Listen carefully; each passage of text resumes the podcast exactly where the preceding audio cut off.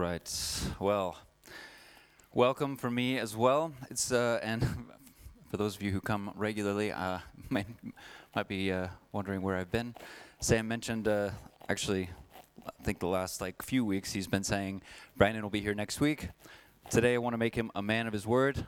He said it last week. I'm actually here this time. Uh, it was uh, an interesting time of sickness and quarantine for me and my family, and it's good to be back. It's good to be back here with you guys. And today we're going to be continuing in our series from the Mount. As I've said a few times, we're making our way through the Sermon on the Mount slowly. We can kind of break it down into these different sections. We want to absorb all that God has to say in this sermon, even though it is incredibly challenging at times, and sometimes it's going to rub us in ways that's going to make us uncomfortable, hopefully it's going to be in ways that also helps us to grow. And uh, we want to remember that these are the words of Jesus Christ, and they have power, they have authority for us in our life today. And uh, so, if you have been kind of paying attention, following along with us, uh, either here coming to the service or watching online, uh, you might have noticed that we skipped this section uh, that we're going through now. Kind of, uh, we're jumping backwards from where we were last week. Kind of just seems like uh, nobody really wanted to preach on this text. So, just, no, I'm just kidding although uh, it is a difficult and challenging text, and uh, it kind of worked out that it's fallen to me to preach on this.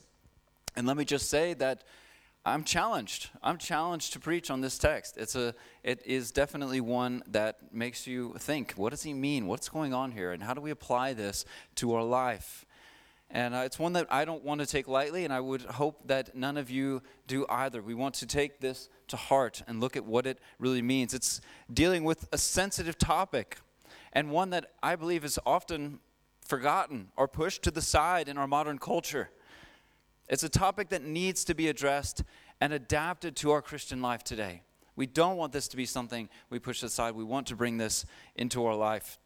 The text begins with the topic of adultery, with the, the topic of adultery, which is the sin of cheating on your spouse. The sin of cheating on your spouse. But as we've seen in the last few weeks, if you've been paying attention, kind of looking at some of the patterns we're seeing and how Jesus is preaching and how he's teaching and unpacking things, Jesus talks, takes basically uh, what we're looking at right now, and these we're kind of looking at these uh, the sections that we're going through right now. We see these kind of principles of the law that Jesus kind of shows us the truth of the law at its deepest level. He kind of brings it down to its deepest level. He's unpacking it to the very root of what the sin is in that law, down to the level of the heart, looking at the heart issue of it. And Jesus is going to expound on this idea of adultery into the realm of lust.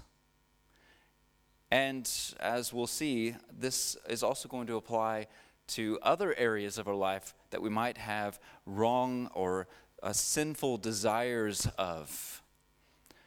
And for some of you, this, is to- this topic is maybe something that's very real to you, something that you've struggled with in your life in one way or another. But whatever you're coming from when you walked in today, maybe you think, no, this is this is a topic that doesn't really apply to me. I don't really need to pay attention. Whatever you're kind of coming in with today, I want to encourage you to really kind of latch on. We want to understand what this text means, what it's saying to us, and have a better sense of the tools that we have to fight against lust, to fight against wrong or evil desires in our heart and also to help those who might be struggling with us, struggling with this uh, greater, or their struggle with it might be greater than our own. And so maybe if you even, if it isn't something or that you have struggled with, but you're not anymore, we want to really grab hold of those tools to help those who might still be struggling with it. Amen? You guys with me so far? Yeah. Remember, that's, that's me. I'm the one who kind of makes sure that you guys are still awake out there. Um, also, yeah, so we want to be helping other people. So let's, let's go ahead and just start unpacking the text. Uh, I want to begin by reading the first verse again, verse 27, if you want to read along with me. 527. You have heard that it, is, that it was said, You shall not commit adultery.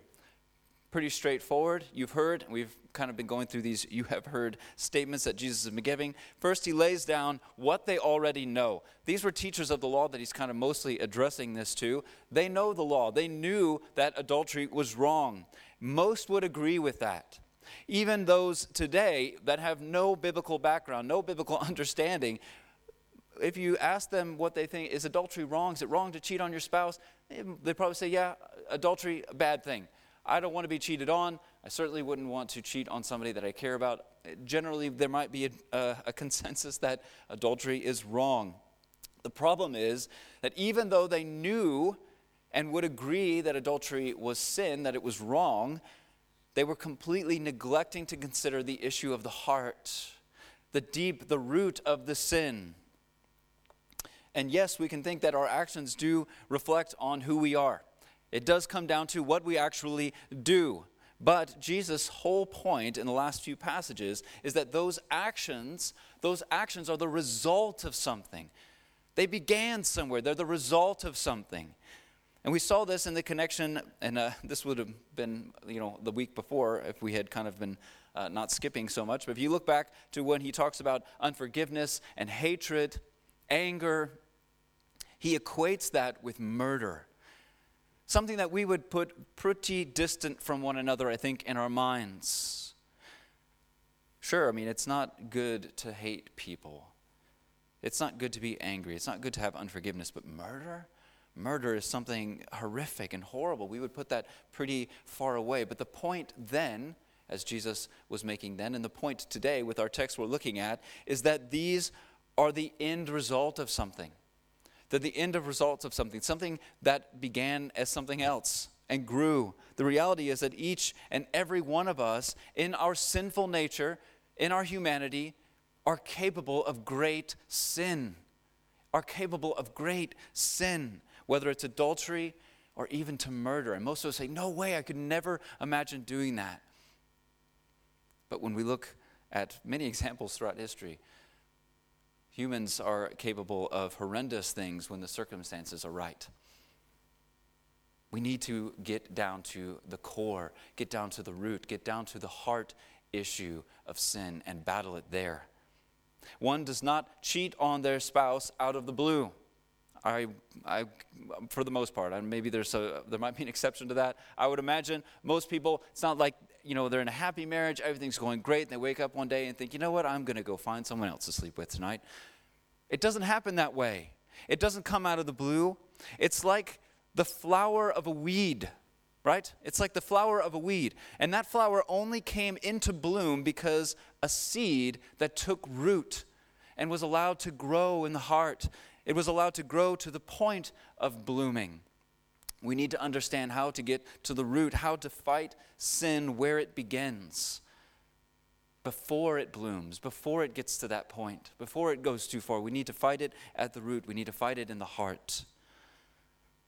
How do we get to the heart? Well, let's go to the next verse, verse 28, 528. But I tell you that anyone who looks at a woman lustfully has already committed adultery with her in his heart. So he gets to the heart. You've already done the sin, you've already committed it in your heart. The core of the issue where the sin of adultery begins. The sin of adultery begins in the heart, with what we're thinking on, what we're meditating on,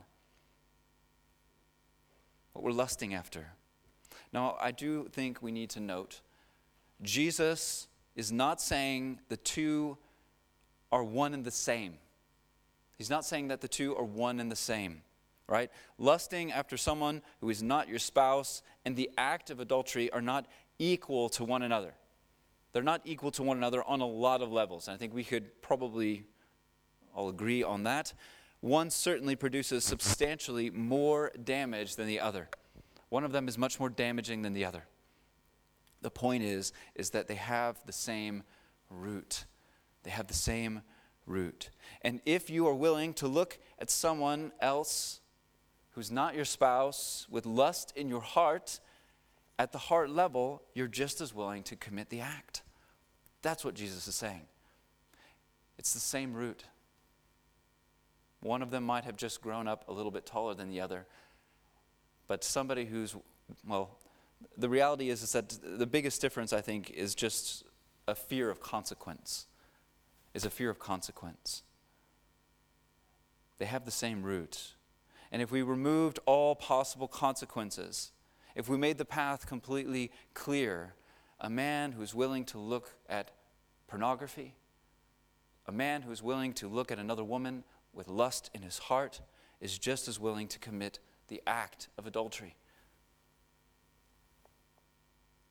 It is not enough to merely avoid the consequences of cheating on your spouse. That's what Jesus is saying. You've heard, don't commit adultery. Well, I haven't done that, at least not physically, but in my mind I have. He's saying, well, then you're missing the point. You're missing the point. It's not enough to merely avoid the consequences of cheating on your spouse when in your heart you desire to through lusting after someone else. That's where we see them come together. Obviously, one has more consequences, but if you're simply avoiding the consequences, you're missing the point.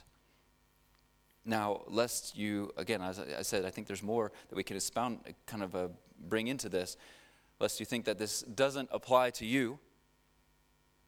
Let me show you that this word lust can really be kind of expanded to more than just sexual desire.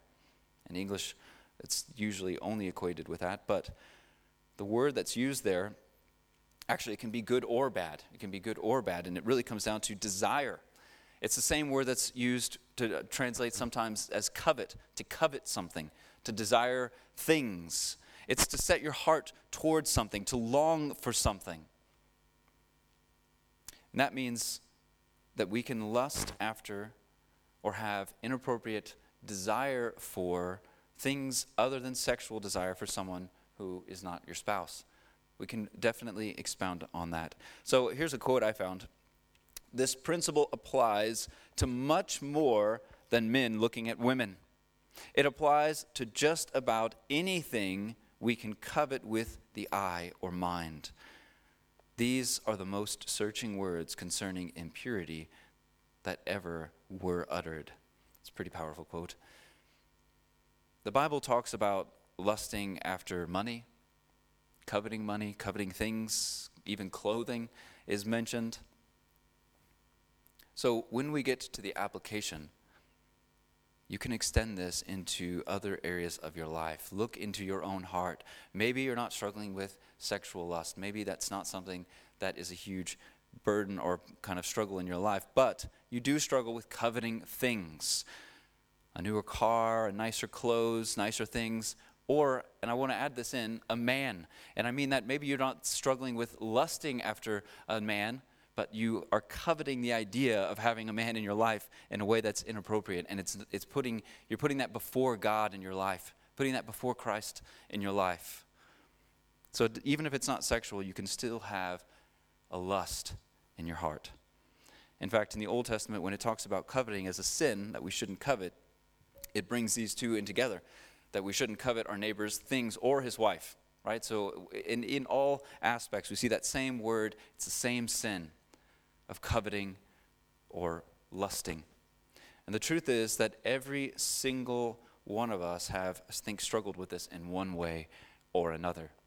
I was actually convicted, I'll, I'll confess with you, uh, that just yesterday I was confessing to a friend that I, I really caught myself coveting a new iPhone. I, I, have an, I have an iPhone. I like it. It's all right. You know, it's not an advertisement. Maybe we'll take that off YouTube. Um, and but I was like really wanting uh, like this kind of unhealthy desire to have the new one. You know, I mean the way their website is set up, it's really like, you know, plays against you. You know, you can compare like yours, like what you have compared to the new one, and it shows you everything that's better. And I was like, oh, I really want that. And I was like, you know what? That's man. I'm, and it started to feel like this is sinful. I want this in a wrong way. That's coveting. It's not right. So we want to check our hearts, not just when it comes to sexual lust, but also coveting anything that we want in an unhealthy way. And so, yeah, sin, it can, the sinfulness of lust can, in our hearts can be for all sorts of things.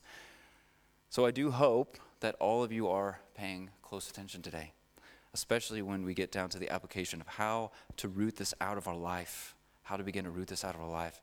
Because when we consider the application that Jesus gives us, right, taking our eye out, cutting off our hand, we can be certain that this is to be taken seriously. It's to be taken seriously. It is a sin that must be battled fiercely. It must be battled fiercely. And we are going to look at this and look at the ways in which that we can actively battle this sin with the tools given to us through Jesus Christ and the Word of God and the power of the Holy Spirit. We want to battle this fiercely. And it is important to note that the context here is obviously focusing on idolatry, adultery, adultery. Let's say that too many times and you get a little confused there. It's focusing on that. And so we want to keep that in mind. And I know I mentioned that because I know that most of you are not married. Or I don't know, maybe maybe you're all married and I just you didn't tell me, didn't invite me to the weddings. I assume most of you aren't married.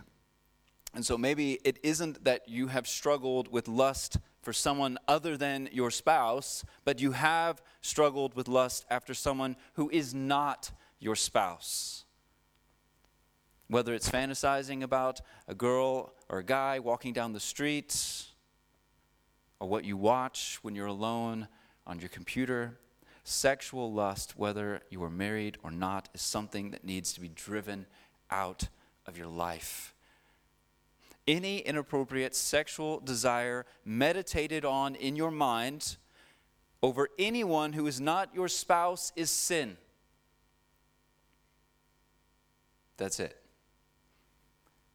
But we can, however, I think, distinguish between temptation to sin and the sin in our heart.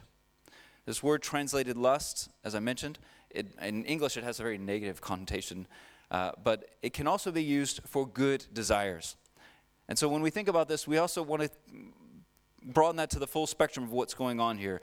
It is a good thing to have sexual attraction and desire for your wife or your husband. It's a good thing. It's a good gift of the Lord. The Bible is very vivid about this, and Sam actually talked about it a bit when he went through uh, the topic of divorce. It's, it's kind of a, a need. I mean, you, you need to be attracted to your spouse. It's a good thing, it's a healthy thing. And I mean, if you want to, to look at, like, read through Song of Solomon, it gets pretty vivid in there about uh, just sexual desire and that it's a good thing, it's a healthy thing, it's a beautiful thing. And so we want to keep that in mind. It's a good thing. It's a, and he who finds a wife finds a good thing. So we want that. The desire itself is not wrong. And as a part of God's gift, we have sexual attraction. It's also a part of our nature. It's been corrupted because of sin and twisted in all sorts of wrong ways by our culture and our society, but in its purest form, it's a good thing, especially in the context of God's design. And this means that it's in our nature to notice beauty. And it's not a sin to notice an attractive person in their attractiveness. It's kind of hard not to, I think, in, in our human nature but what we meditate on. What we meditate on, what we allow to circle through our minds over and over again, that's a choice. That's a choice. Attractive person walks by, it's, it's not sin to notice that. But if you then take that and then rerun it through your mind, and it starts to become a little bit inappropriate, and then more inappropriate, and it becomes this fantasy that you're dwelling on, it's sin. We can sin simply by what we choose to think and dwell on in our minds. We all have these kind of passing thoughts. Sometimes we're like, I don't even sure, I'm not sure where that thought came from. I hope it wasn't for me. I don't even know. Like, things can just pop in our head. And when they do, when they do, you can choose whether you meditate on it or not. Whether you choose to continue to think on it is a choice. It's a choice. It's your choice. You can cast it out. And when it becomes sin is when we dwell on them in an inappropriate way, which again leads to fantasizing about someone sexually. And we can cast that out, and we need to fight that with seriousness and fierceness. That's what Jesus is saying here. Let's look at what he tells us to do. Verse 29 through 30. If your right eye causes you to sin, gouge it out and throw it away. It is better for you to lose one part of your body than for your whole body to be thrown into hell. And if your right eye, sorry, and if your right hand causes you to stumble or to sin, depending on the translation, cut it off, throw it away. It is better for you to lose one part of your body than for your whole body to, be, to go into hell. What do we do with that text? What do we do with that text?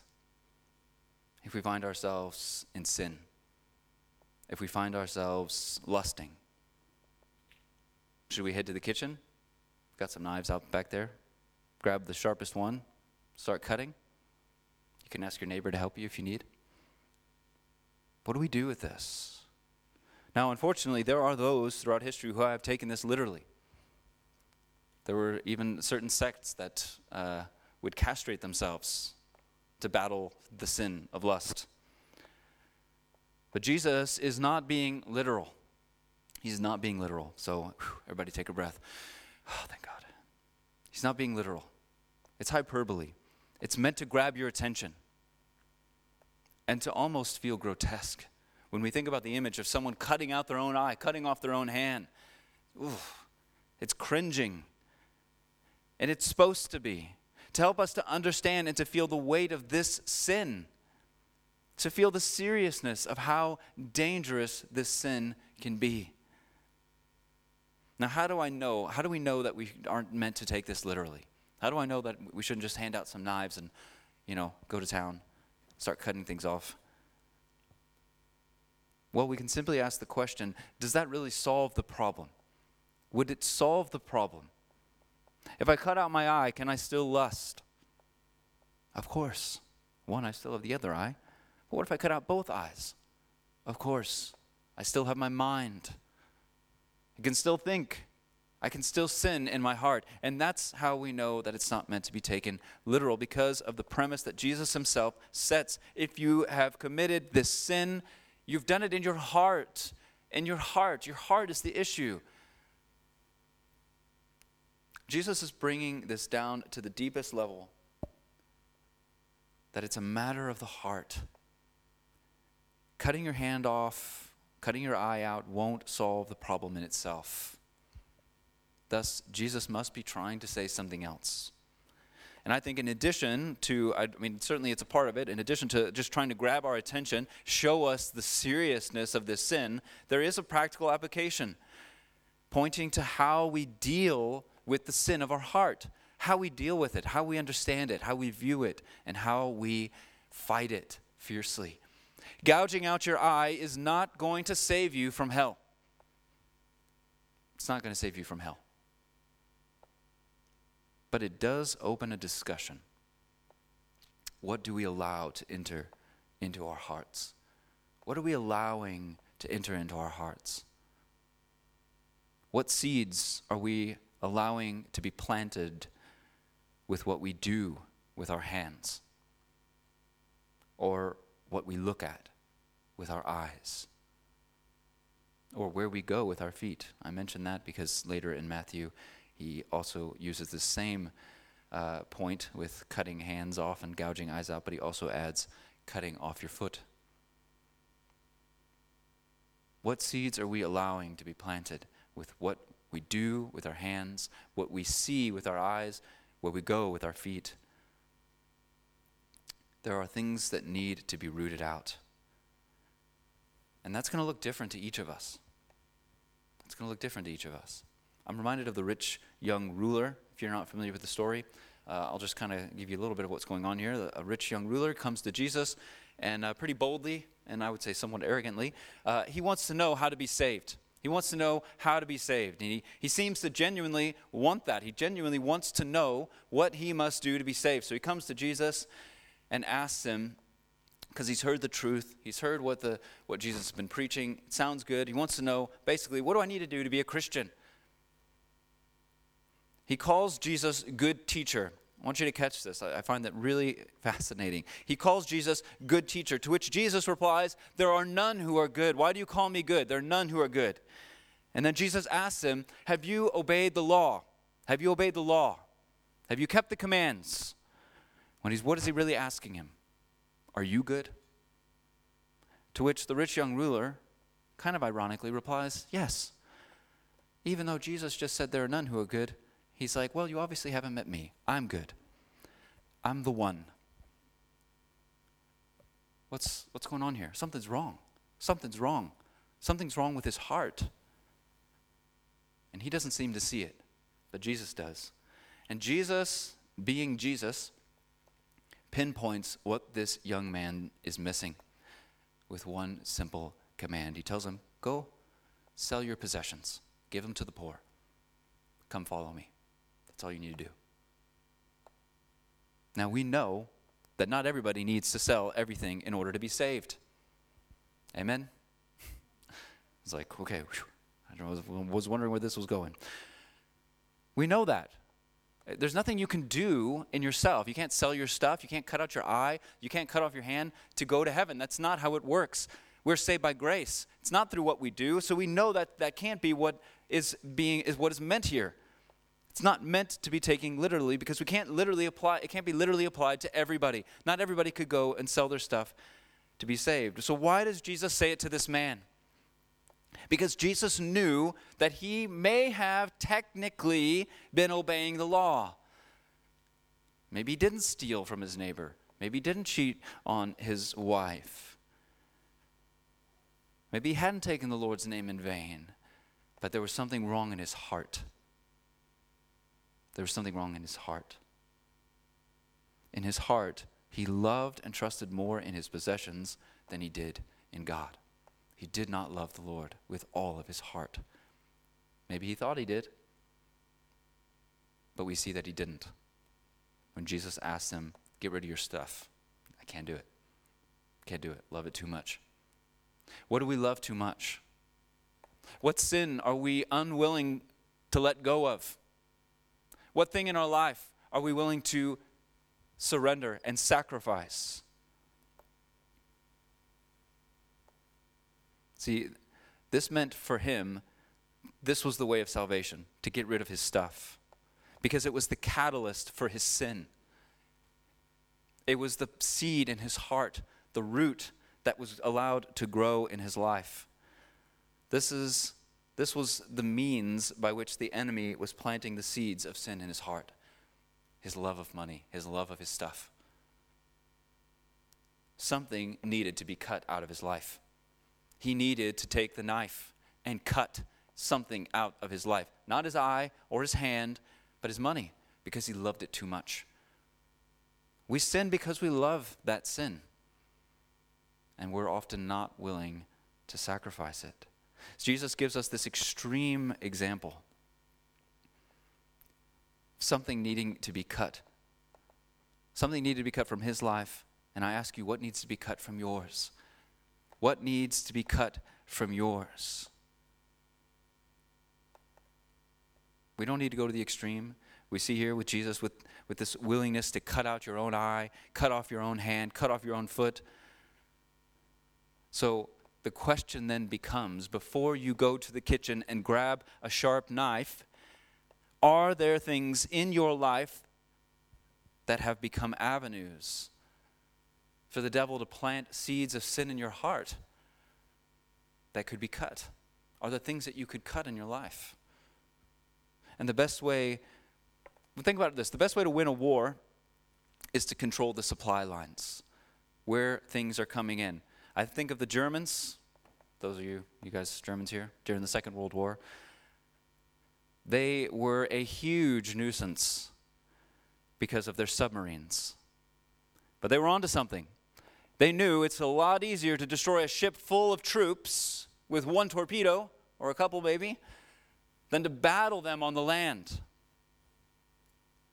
We need to find the ways in which the devil is using to plant seeds that have the potential to grow into something much worse. We need to stop it before it gets to a, a, battle that we can't win or have a lot harder time winning. We need to see the sin of our heart not as insignificant, but holding all the destructive power that it can produce when allowed to fester and grow, to bloom. Lust leading to adultery, anger, hatred, unforgiveness leading to murder. We need to see it for all that it can become and snuff it out while it's small. I think of a lion when it stalks its prey, crouching, making itself small to feel like it's further away, to avoid attention, to be unseen, to be unnoticed. We can remember that we have an enemy who is like a lion, prowling, looking for whom he can devour, making himself small, seem insignificant. Sin is in our flesh because we're born into a sinful world. And we've been given authority when we belong to Christ. We've been given authority by the power of Jesus Christ to overcome sin. But we need to battle it when it's small rather than waiting until it's right on us, pouncing upon us. If we look at the over in the corner of the room and we think that lion is he's just laying over there. He's not he's not going to bother me. Like a like a house cat. It's just a little lustful thought. So what if I can't forgive someone? So what if I look at pornography sometimes? It's not really hurting anybody. It's just this little thing resting and then the lion gets closer and closer until it pounces upon us. When it has you in its hold, suddenly you don't feel like you're in control anymore. You feel a bit powerless. You thought it was just some small thing in your life, and suddenly it has you in its grasp. Jesus is saying, Wake up. Wake up. Don't wait until it has its teeth sinking into your side you need to be willing to gouge out your own eye lest you give power to sin in your life. This is a willingness to die to self, to die to self, to crucify ourselves, to follow Christ, take up our cross and follow Christ, to sacrifice something in order to be obedient to Christ, because He is of greater value, because we desire, our desire for Him is greater than our desire for anything else, anything that sin can give us, anything that the world can offer us. No matter what the pleasure is, no matter what the allure is, it's never enough. It's not good enough because we desire Christ. That's what we need to be willing to do, to sacrifice in order to be obedient to Christ. So many are unwilling to let things go, to give things up in the fight against sin. And most and many Christians never get beyond a vague wish to just be better. Oh, I wish I was better. Oh, I wish I could do better. Well, I wish I didn't struggle with this so much. We need to get beyond that. We need to get beyond a vague wish to be better. Some of you here today have a real struggle with some of the things that we're talking about when it comes in, the, in all areas of the realm of lust and coveting. And I ask you, do you have simply a vague wish, a thin hope to be a little bit better? Or are you really ready to do something? Are you ready to do something, to make a change, to sacrifice if necessary? Are you willing to sacrifice even something you like? Because it is also creating an avenue that is leading you to sin, like the rich man's wealth. Wealth isn't evil in itself, but for him, it was. It was a catalyst. It led to a wrong understanding of God and a trust in money rather than a desire to know God. Maybe it's your smartphone. Maybe it's your iPhone or any other brand of phone. Again, I'm not doing an advertisement here. A lot of good things you can do with a phone, a lot of good things. But if it also is leading you to sin, not worth it. Not worth it. Get rid of it. You can talk to Jonas, he knows probably where to get a good flip phone for you. So, what are some practical ways to fight this, to fight lust? Number one, walk in the Spirit. Walk in the Spirit. I'm going to read through this. I'm going to jump around a bit. Um, as from Galatians 5. Uh, I'll read from verse 16 to 25, but I'm going to jump a bit. So, starting at verse 16. So I say, walk by the Spirit, and you will not gratify the desires of the flesh. For the flesh desires what is contrary to the Spirit, and the Spirit what is contrary to the flesh they are in conflict with each other, so that you are not to do whatever you want. But if you are led by the Spirit, you are under the law. You are not under the law. Sorry. Big difference. You are not under the law. So you can't do both. You can't, you can't be living to, to gratify the flesh and be walking in the Spirit. You got to choose each moment, each day. How am I using my time? What am I looking at? What am I choosing to do with my hands? Where am I choosing to go? Am I walking by the Spirit? Am I walking in the Spirit? Am I glorifying God? Is God my desire in this action? Or am I just living to gratify the flesh? You can't do both. They're in conflict with one another, they're battling each other. So walk by the Spirit, and you're not going to gratify the desires of the flesh. Let me jump down to verse 24. So, Galatians 5, verse 24 and 25. Those who belong to Christ Jesus have crucified the flesh and its passions and desires. Since we live by the Spirit, let us keep in step with the Spirit. We have to crucify it. That's a brutal death, crucifixion. I know it's so distant from our mind. We need to fight this fiercely. Not, oh, I really hope I can be better. We need to crucify the desires of the flesh with its passions, with its desires. Walk in the Spirit, walk by the Spirit. The message is clear. We've been given a new heart.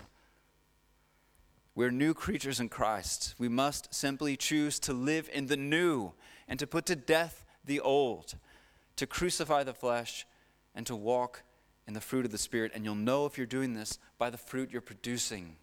We didn't read it, but fruit, love, joy, peace, patience, kindness, goodness, faithfulness, gentleness, self control.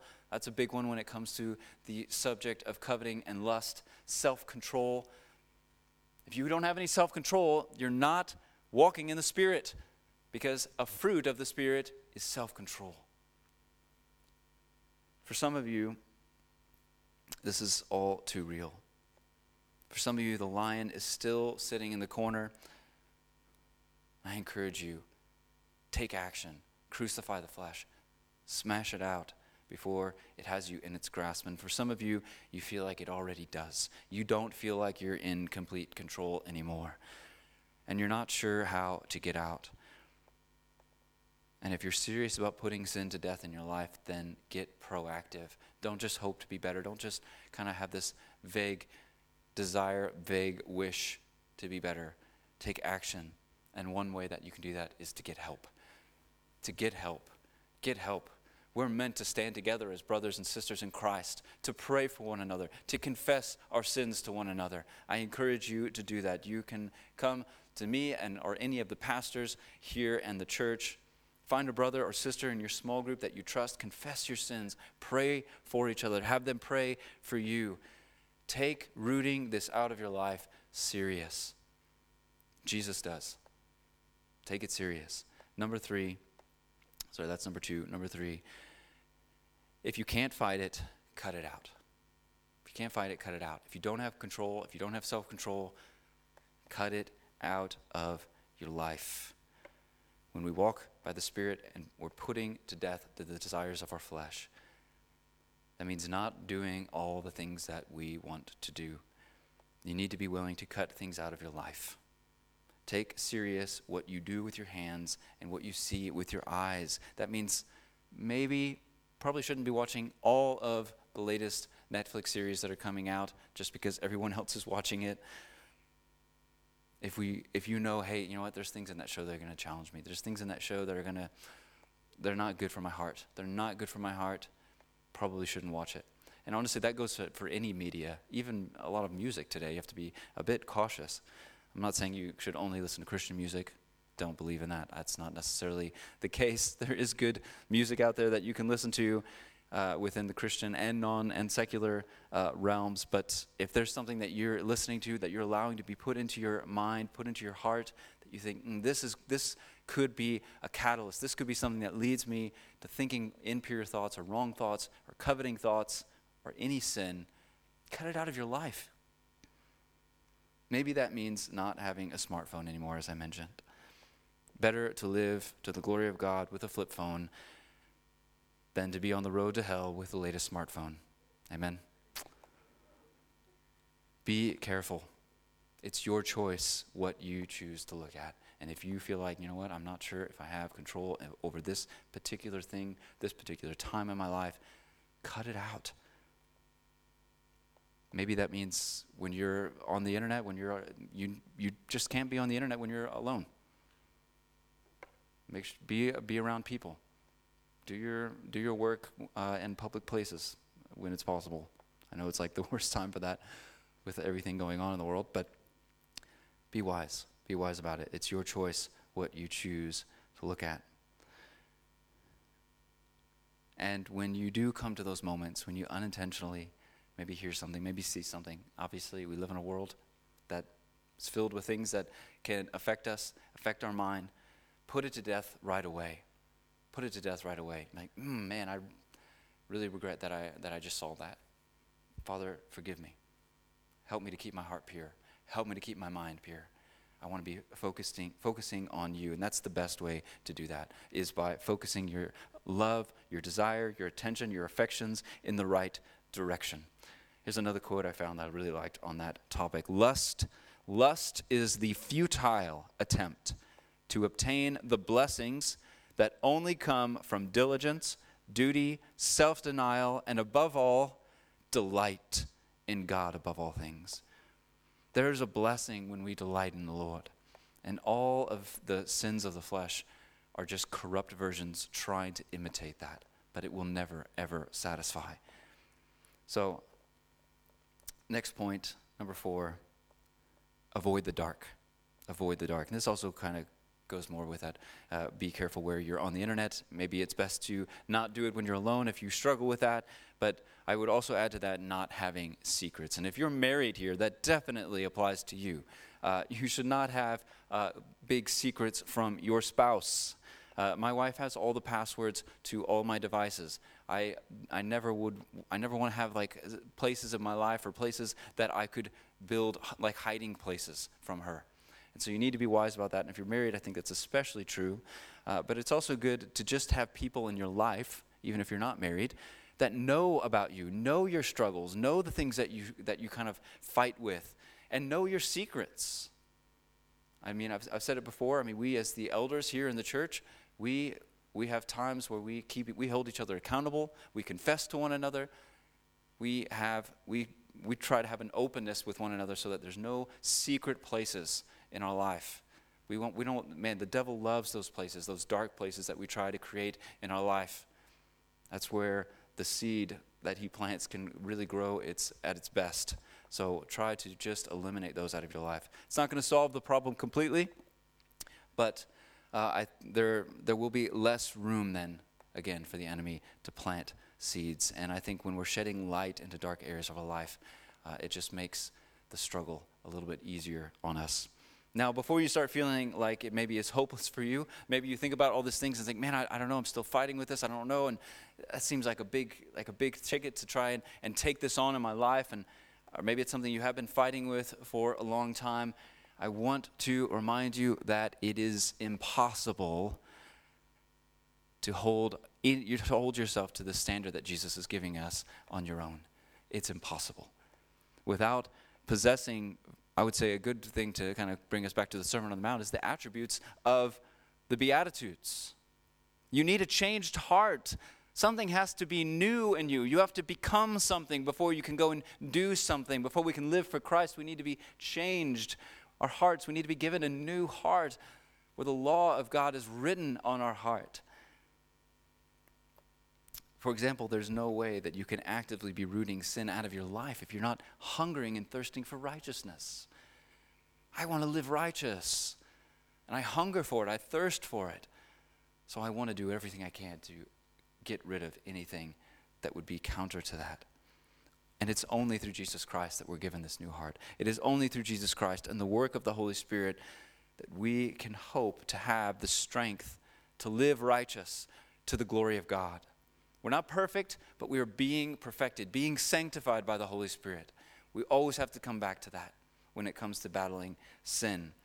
But we want to battle it with fierceness, Not simply be like, well, I don't know. I'll just wait till I just change one day. We need to take action, but know that we need Christ as well. And that desire to change is a gift of Him, is a gift from the Lord in itself. We want to be having this driving force within us that comes from a new heart that propels us to change, even at great cost to ourselves. Even at great cost to ourselves. And with you, it's impossible, but you're not alone. You're not alone. Jesus is our strength, and He knows our struggle. He's been tempted with everything that we have been tempted with, and He will always allow for a way out, no matter what the temptation might be. 1 Corinthians 10 13. No temptation has overtaken you except that except what is common to mankind. And God is faithful. He will not let you be tempted beyond what you can bear. But when you are tempted, He will also provide a way out so that you can endure it. He will never leave you, He will never forsake you. And if He is your goal, if loving Him, a desire for Him, glorifying Him, loving Him, and being obedient to Him is your goal, if this is your aim, then through Him, it will always be possible to actively root sin out of your life. And it's a good thing to have desire. It's desire in itself is a good thing. So focus that desire, that God given desire, and that love and that affection in the right direction towards Christ. And when you are gazing upon Jesus, be amazed at who he is. Be amazed at how much he loves you and cares for you, even though you are a wretched sinner. We are all wretched sinners. We are in need of a Savior. We are in need of a transformation. But through Christ, we are continually being transformed, turned toward Him. And your heart will grow to love Him more and to be obedient to Him in all things. I'll invite the band to come up as we begin to close. And let me just close with this that the same Jesus that looks at you, He sees the sin in your heart and He calls you a sinner. He says, Yes, lust is a sin. Looking at pornography, it's a sin. Coveting after things is a sin. It's sin what you're doing. This is the same Jesus that we then look to and say, Yeah, I know, and I am a sinner, and I need salvation found in you alone. I need your grace. I need you. I can't do it alone. And then that same Jesus looks to us and says, Though your sin might be scarlet, though you are a wretched sinner, I will make you white as snow. Amen. Let's pray. Father, we thank you for your word. We thank you for your truth. We thank you, Lord, that you give us the tools to battle sin and to battle it fiercely. I pray, Father, that our hearts are continually transformed and turned toward you, and that we may walk in the Spirit, crucifying the desires of the flesh, that we may glorify you. We love you, Lord. In Jesus' name. Amen. How about you now to stand as we close with a